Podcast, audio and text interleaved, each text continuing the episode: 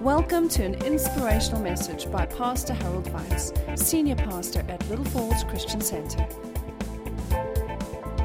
We're busy dealing with the Lord, the Lord who is our God, the Father, the Son, and the Holy Spirit. We give you glory and honor.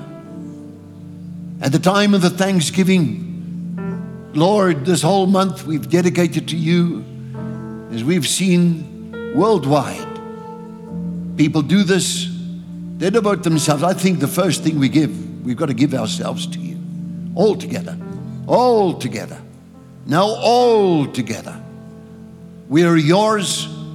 We give your we give you the sacrifice of thanksgiving. Absolutely all of us, all things we possess, we place it in your hands to lead us by your Holy Spirit. What to do in this life under all circumstances. We shall overcome by the blood of the Lamb and the word of our testimony. We thank you, Jesus. All God's people said, Amen. God bless you all, and uh, just good to see you here this time of the year. I think we got about another week or so, and then we're going to have the road open on that side. I think I want to give the Lord a praise offering for that one too. Amen. Net so spesiale Christusfees geskenk, Christmas gift. Amen. To this church. I mean, we had a thing with that bridge and that bad road down there. Hallelujah. That's all I can say. You praise the Lord under all circumstances. Well, today we welcome you to the house of the Lord. Tonight I have something which I've wanted to preach, and I thought I'll preach it next week, and then I thought, no, I can't hold it back anymore. Tonight it is to climb a mountain. And then I will pray. How many of you have been climbing some mountains? Let me see your hands right now. Wave your hands to the Lord if you're climbing mountains. Tonight we'll deal with that and then we'll pray about that and we'll do a good job on that. I'm very excited about tonight. But now, um, we go to Second Corinthians chapter number 9 and verse number 5. And um,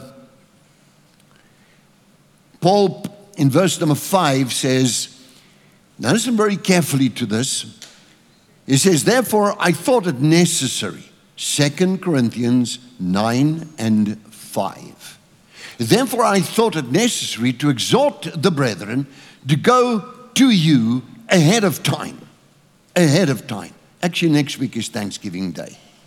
And prepare your generous gift beforehand, which you had previously promised and that it may be ready as a matter of generosity and not as a grudging obligation. Verse 6 But this I say, he who sows sparingly, everybody say sparingly, will also reap sparingly. And he who sows bountifully, everybody say bountifully, will also reap bountifully.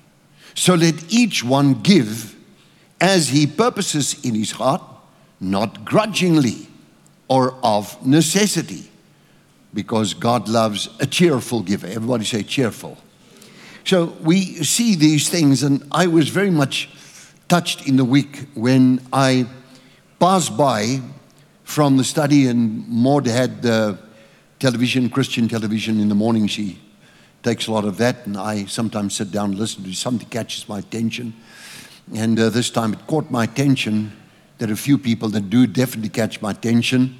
One is John Hagee, his son Matthew Hagee, David Jeremiah, and uh, there are some more that I can think of, but particularly Jentezen Franklin. But uh, when it comes to these men, they caught my attention.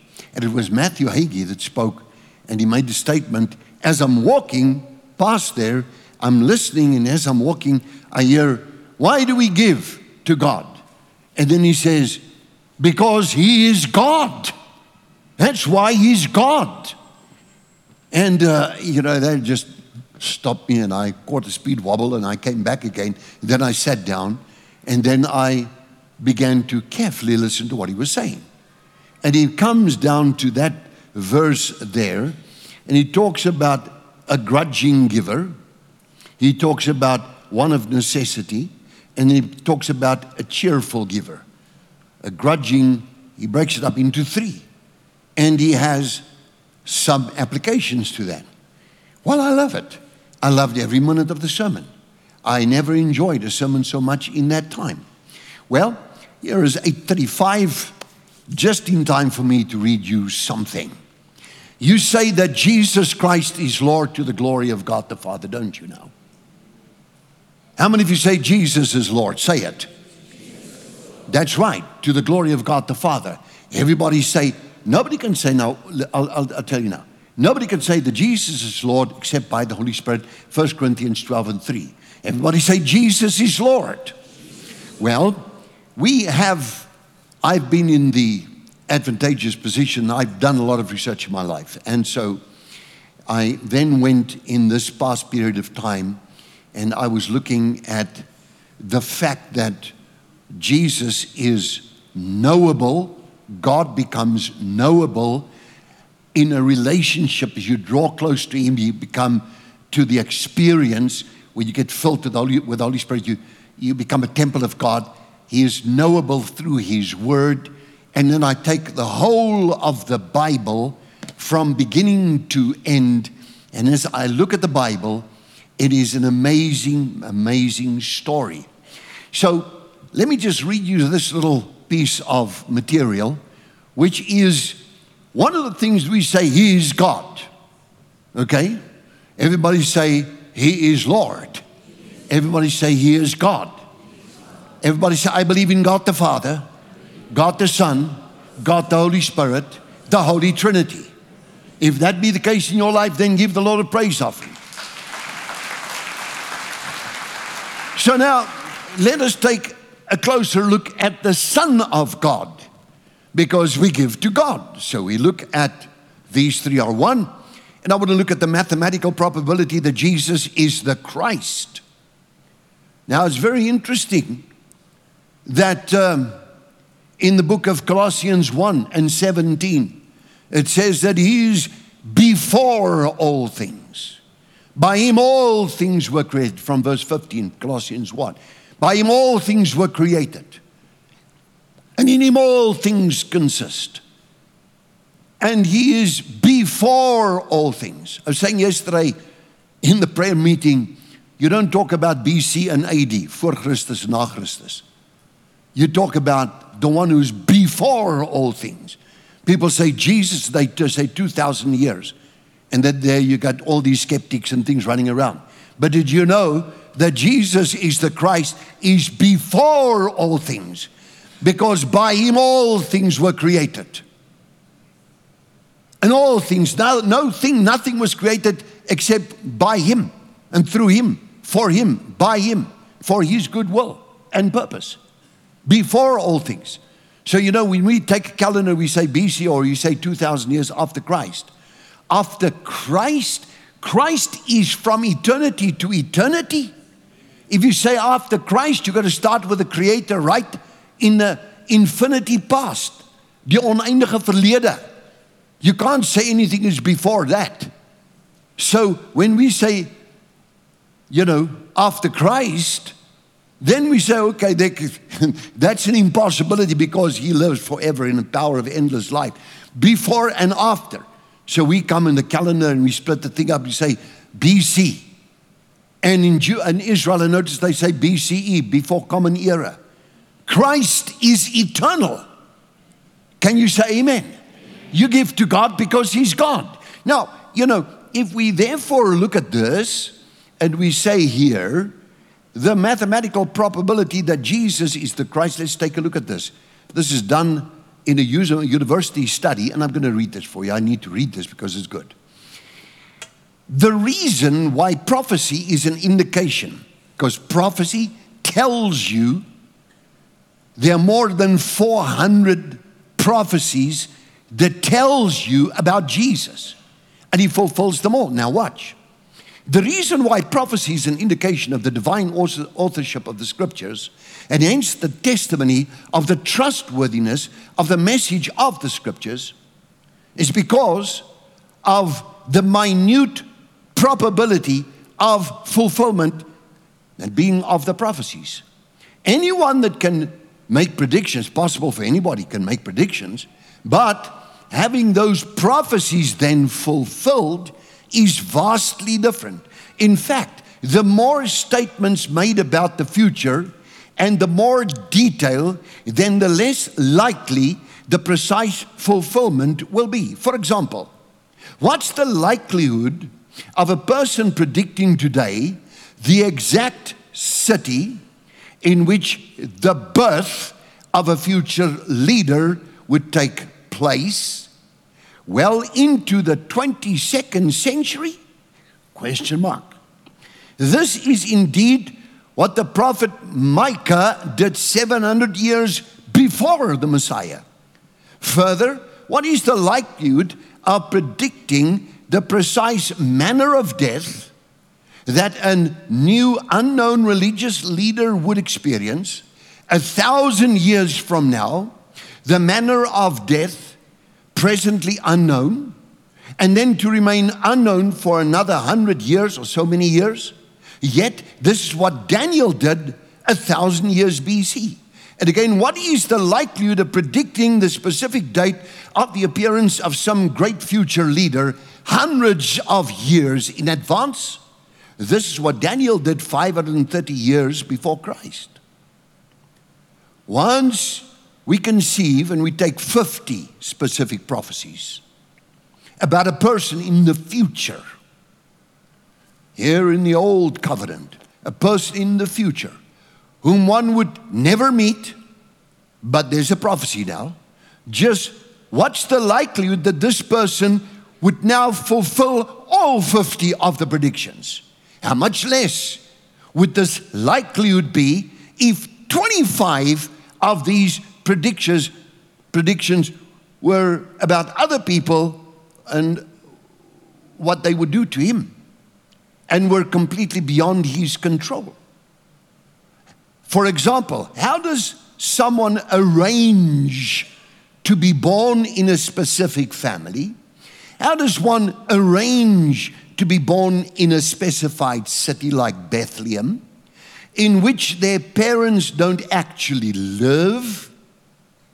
How does one arrange in their own death, and specifically by crucifixion, with two others, and then arrange to have their executioners gamble for his clothing? Psalm 22 18.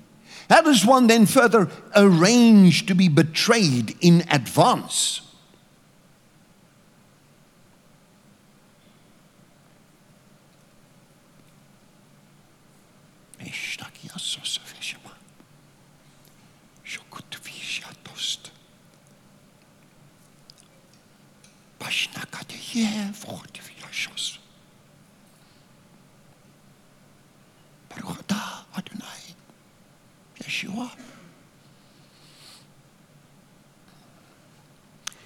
How does one arrange to have the executioners carry out the regular practice of breaking of the legs and of the two victims on either side, but not their own? How does one escape from a grave and appear to the people after having been killed? Indeed, it may possibly be possible for someone to fake one or two of the messianic prophecies, but it would be impossible for one person to arrange beforehand and then fulfill all the prophecies. You say you believe in Jesus? The science of probability attempts to determine the chance that a given event will occur. A professor at Westmont College has calculated the probability of one man fulfilling the major prophecies made concerning the Messiah. The estimates were worked out by 12 different classes representing some 600 university students on this project. The students carefully weighed all the factors, discussed each prophecy at length and examined the various circumstances which might indicate that men had conspired together to now fulfill a particular prophecy. They made their estimates conservative enough so that there was finally unanimous agreement even among the most skeptical of students.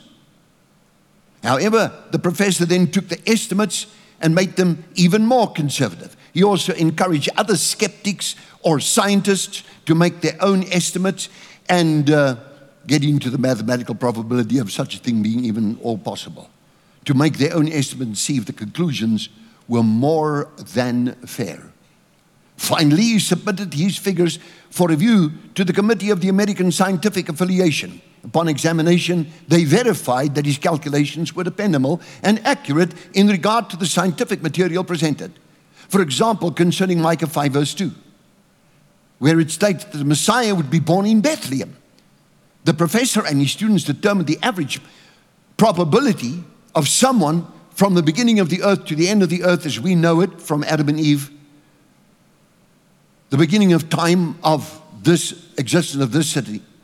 They divided by the average population of the earth during the same period of time. They concluded the chance of one man being born in Bethlehem was one in 300,000. After examining only eight, just eight prophecies, they conservatively estimated the chance of one man fulfilling all eight prophecies is one in 10 to the power of 17. For those of you know about this, that is 10 with 17 zeros that follow. That's your fraction there. To illustrate how large the number of 10 to the power of 17 is, a figure, of course, with 17 zeros, the professor gave you this illustration. If you mark one of 10 tickets, I'm going to take a second one here, and uh, because this one's easier, just cut in through that. It says, suppose we take 10 to the power of 17 zeros, silver American dollars, and lay them on the face of the state of Texas. They would cover all of the state of Texas two feet deep. Now, mark one of these silver coins and uh, stir the whole mass thoroughly all over the state, blindfold a man, and tell the blindfolded man that he can travel as far as he wishes but he must pick up one silver dollar with a special mark on it. What chance would he have in getting the right one? Just the same cha- chance as the prophets would have had in writing these eight prophecies, having them all come true, all in any one man from their day to this very present time that we're alive also. In financial terms, you could work that out if you take exponentially. If you see a pro- any company could prophesy, this chapter is about this. This uh, that the person who minimizes ignores the significance of the biblical identifying signs concerning the Messiah. If a person says that's not possible, then already that person becomes foolish. But of course, there are many more than eight prophecies. In other calculation, the professor used 48 prophecies even though he could have used Edersheim's 456 prophecies and arrived at the extremely conservative estimate of probability of 48 probabilities or 48 prophecies being fulfilled in one person, which gives you now 10 to the power of 157 zeros after the 10. That's the chance of it.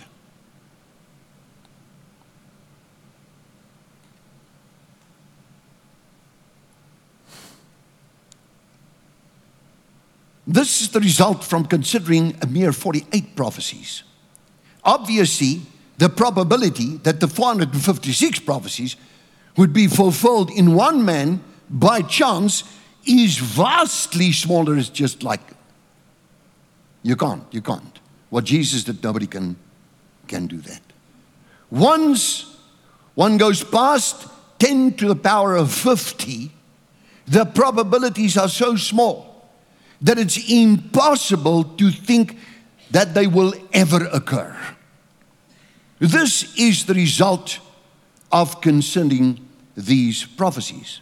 As the professor concludes with these 600 students and all the skeptics beyond that, any man who rejects Christ as the Son of God is rejecting a fact proved, listen to this, a fact proved perhaps more absolutely than any other fact in this world or in the scientific world or wherever ever in the knowledge of this world, it is just physically impossible for anybody to do what Jesus did. Would you stand and give the Lord a praise offering?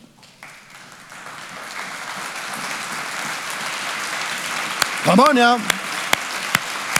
Come on now. Come on now.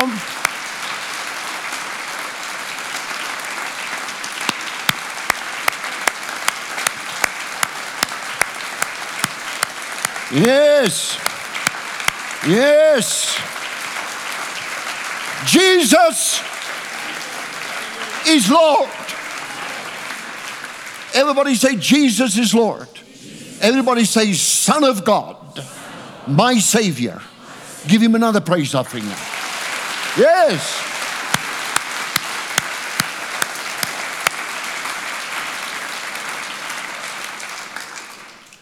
I am constantly overwhelmed if I look here at different places here in the biblical research and also the discoveries in biblical archaeology. It just goes on and tells you that the probability of doing what Jesus did is just beyond reach and it's the most powerful known fact that you can mathematically calculate or any other way or scientific proof.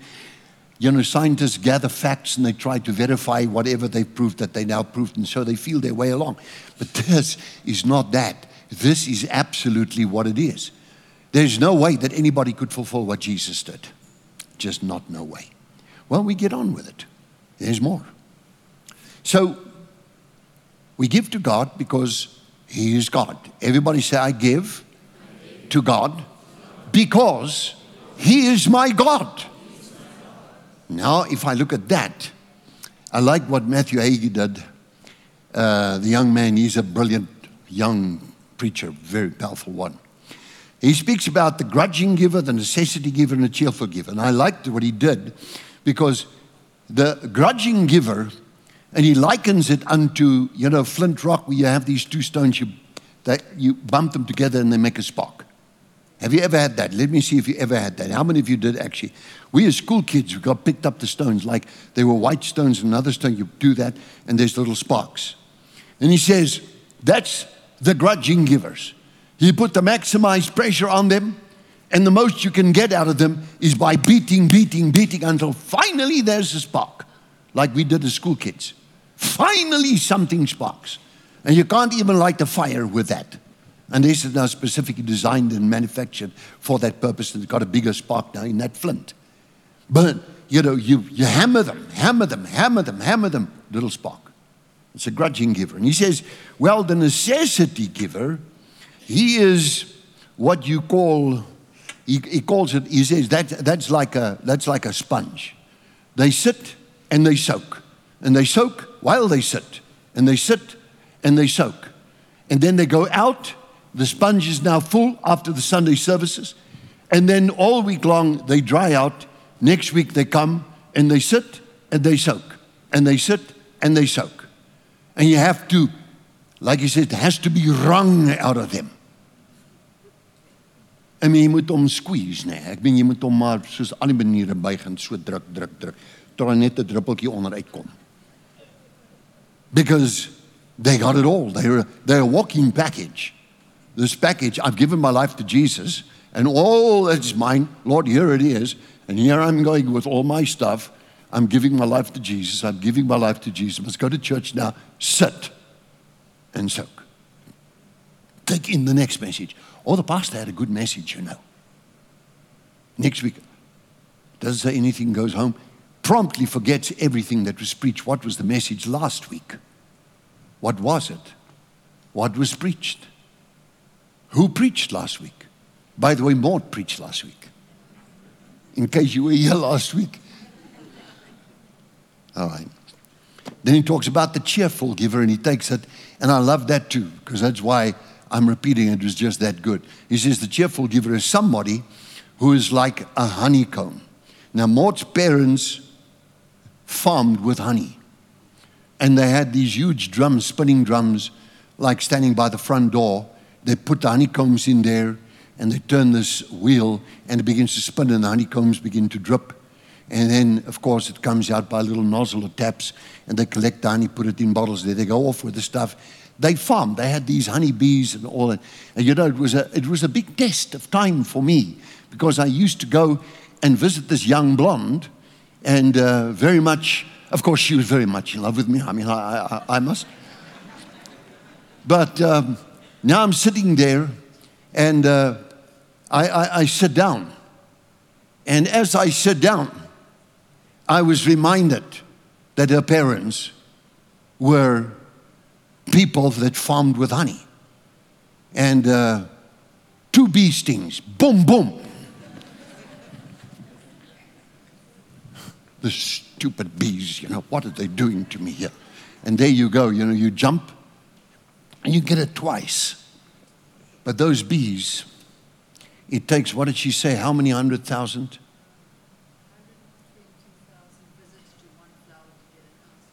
120,000 visits to a flower to get an ounce of honey. And they live only for two weeks. And once they don't do what they do, should do, then their wings are clipped off by the workers, the other ones. Oh, their wings break through the flowers. Ooh, sy ken haar baie story. And when she was cross, she just put a couple of bees down there where I was supposed to be sitting.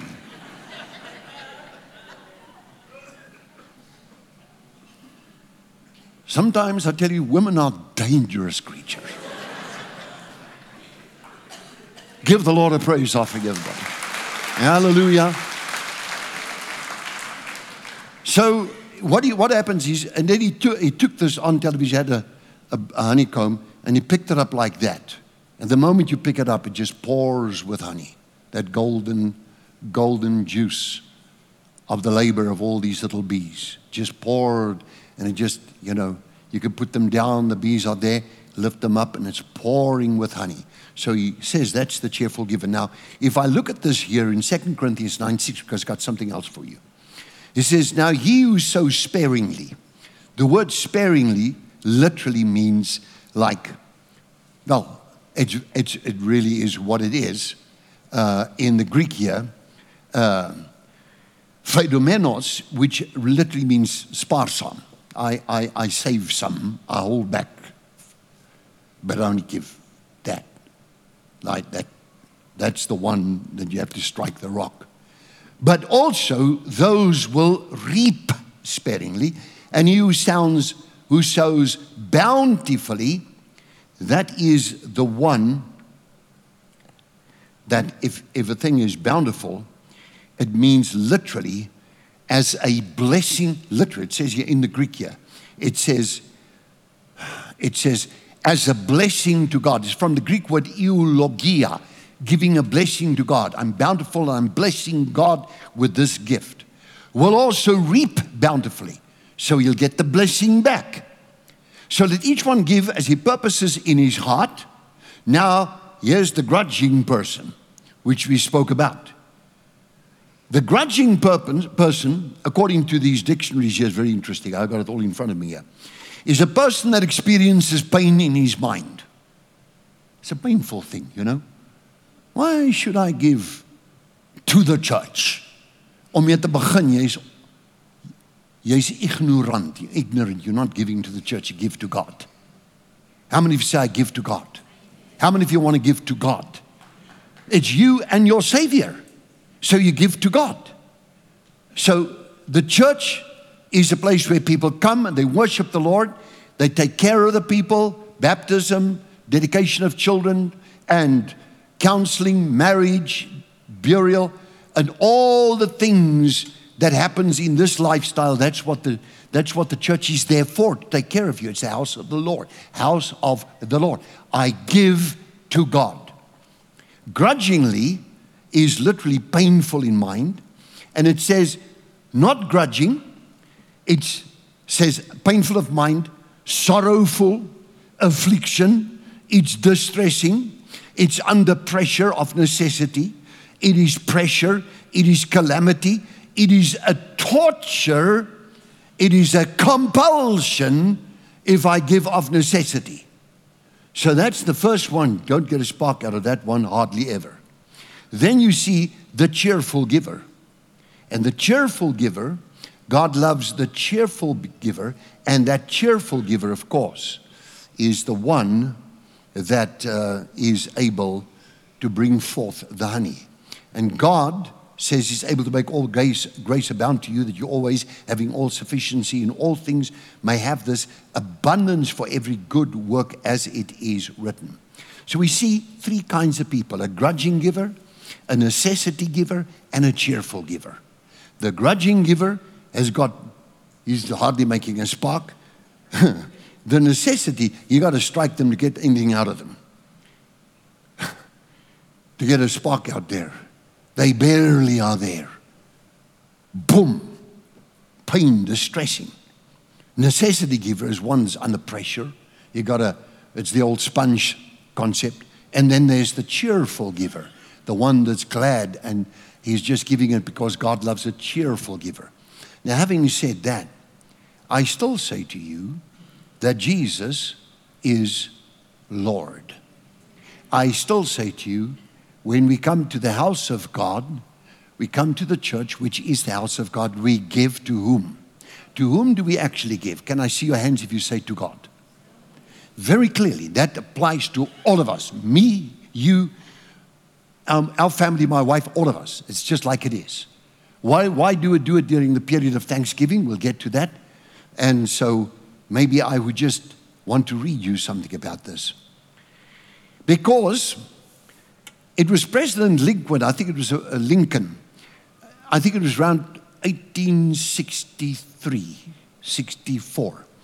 He said, Thanksgiving proved to God the power of our gratitude when He gives us what we need even in times of hardship, like with the COVID period. You heard about this COVID story that went on. It's the power of gratitude when our lives give us hardship.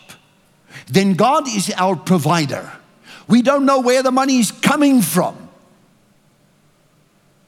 We don't know what's going to happen tomorrow. Will I have enough bread and milk? We don't know what the future holds. But I think of Isaiah 26 3, where God says, You'll keep him in perfect peace, whose mind is stayed on you. Peace comes when your mind is fixed on God, stayed on God. Disturbance of the peace comes when you think in another way. But if you have your mind set according to the word and you keep the Lord in your mind, peace is the obvious thing. The Prince of Peace, thou wilt keep him in perfect peace, his mind is on you. So, appreciation is what Thanksgiving is all about.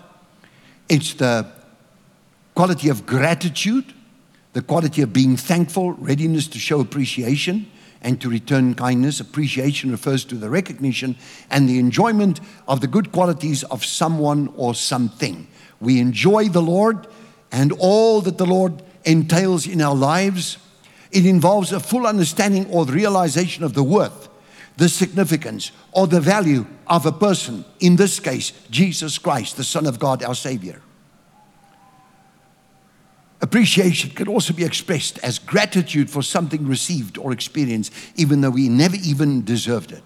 It is often associated with a sensitive awareness or admiring acknowledgement of something or someone's value in our lives and his virtue in terms of applying his word to our lives.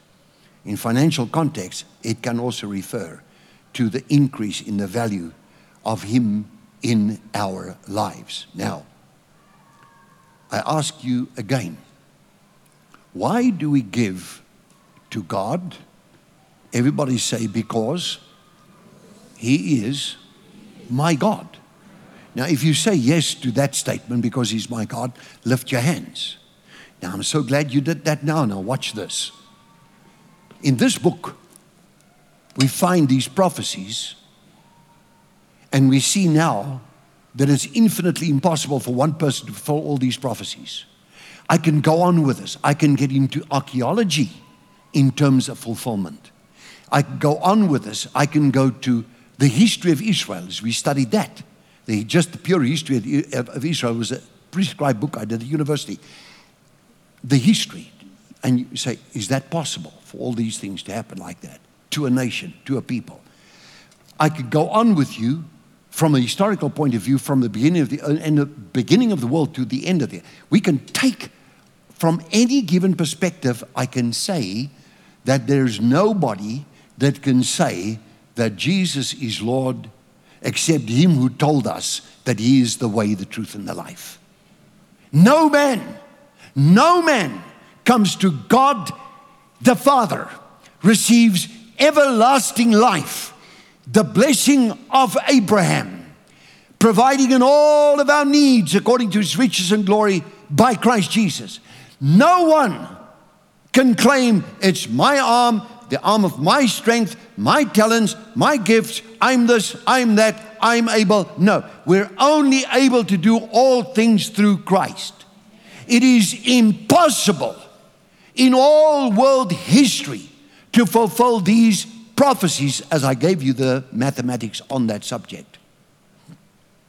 Now, he said, You know, you search the scriptures and it's good, for they are those who testify of me. Now, I have scriptures and scriptures of these prophecies of the Messiah. It's unbelievable. Here's a very familiar little statement. I see Dorky sitting over there. She used to do it in the early days for us. And I'm going to read what she said, but this could be different from her version. In the book of Genesis, Jesus Christ is the seed of the woman. In the book of Exodus, he's the Passover lamb. In the book of Leviticus, He's our eternal high priest. In Numbers, he's the pillar of cloud by day, the pillar of fire by night. In Deuteronomy, he's the prophet, like unto Moses, Deuteronomy 18 50 to 20, by the way. In Joshua, he's the commander of the Lord's army outside of Jericho. They're speaking to Joshua. In Judges, he's our judger, our judge, and our lawgiver. In Ruth, he's our kinsman redeemer. In 1st and 2nd Samuel, he's the seed of David. In the book of Kings and Chronicles, he's our reigning king. In the book of Ezra, he's our faithful scribe, the word itself. In Nehemiah, he is the rebuilder of everything that's broken down.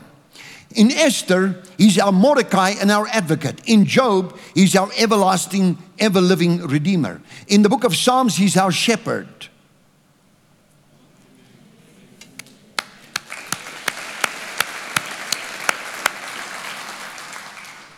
In the book of Proverbs, he's our wisdom. In Ecclesiastes, he's our meaning for life on this earth. In the Song of Solomon, he is the loving bridegroom. In Isaiah, he's the Prince of Peace. In Jeremiah and Lamentations, he's our weeping prophet.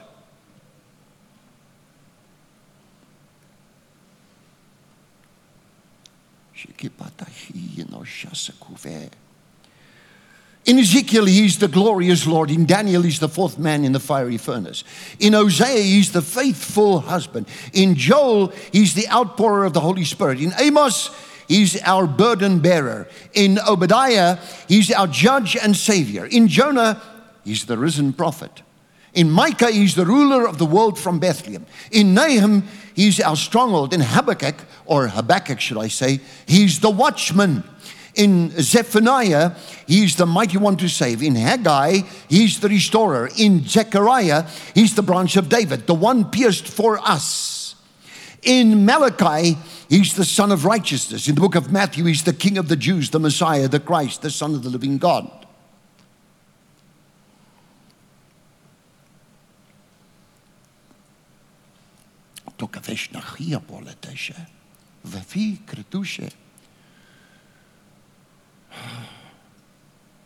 Abba Father. In the book of Mark, he's the servant, he's the miracle worker. In Luke, he's the baby in the manger, he's the Son of Man. In John, he's the Son of God, the living Word, the way, the truth, and the life. In Acts, he's the Savior of the world, the ascended Lord. In Romans, he is the justifier. In First Corinthians, he's the resurrection.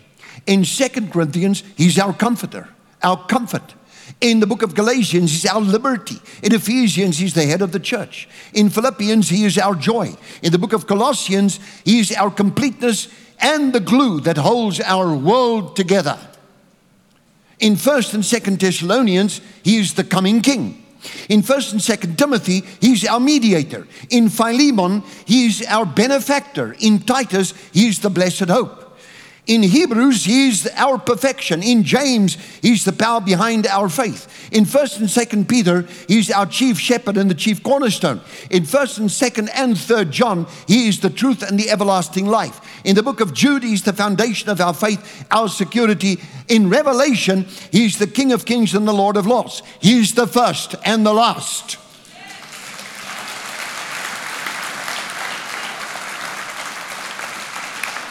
He's the beginning, He's the end. He's the keeper of creation, He's the creator of all things. He's the architect of the universe and of the city of gold and the manager of all times. He was always, He always is, He always will be unmoved, unchanged, undefeated, never to be undone. Jesus is. Jesus is Lord. Come on, if you praise God. Nie, nie so nie. Leg your hand book on your cup and begin to praise the Lord. Come on, praise God properly in this place. Shout hallelujah. Blessed be the name of the Lord.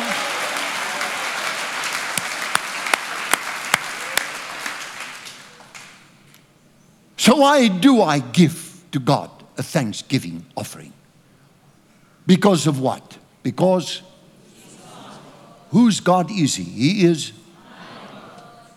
Everybody say, Jesus Christ is Lord. God the Father, the Son, and the Holy Spirit. My God, in whom I trust, He will provide for me. I thank you, Jesus. Today I declare no one can do what you've done. It is the most established fact known to mankind that Jesus Christ is Lord. I believe in Jesus. I confess Him with my mouth. I believe in Him in my heart. And I believe that God the Father raised Jesus from the dead. Therefore, I am saved. I give you glory, Lord, for washing me in the blood of Jesus, filling me with the Holy Spirit. Now I know beyond any doubt that Jesus is Lord. Jesus is Lord of my life. Give the Lord God Almighty the best praise offering of the year. Shout hallelujah. Come on, come on, come on, come on. Lift up your hands and praise the Lord. Come on, everybody. Praise God.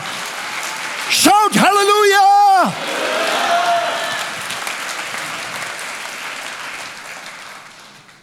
Now, you see, with that now, we can now climb a mountain because somebody's going up the steep mountain with us.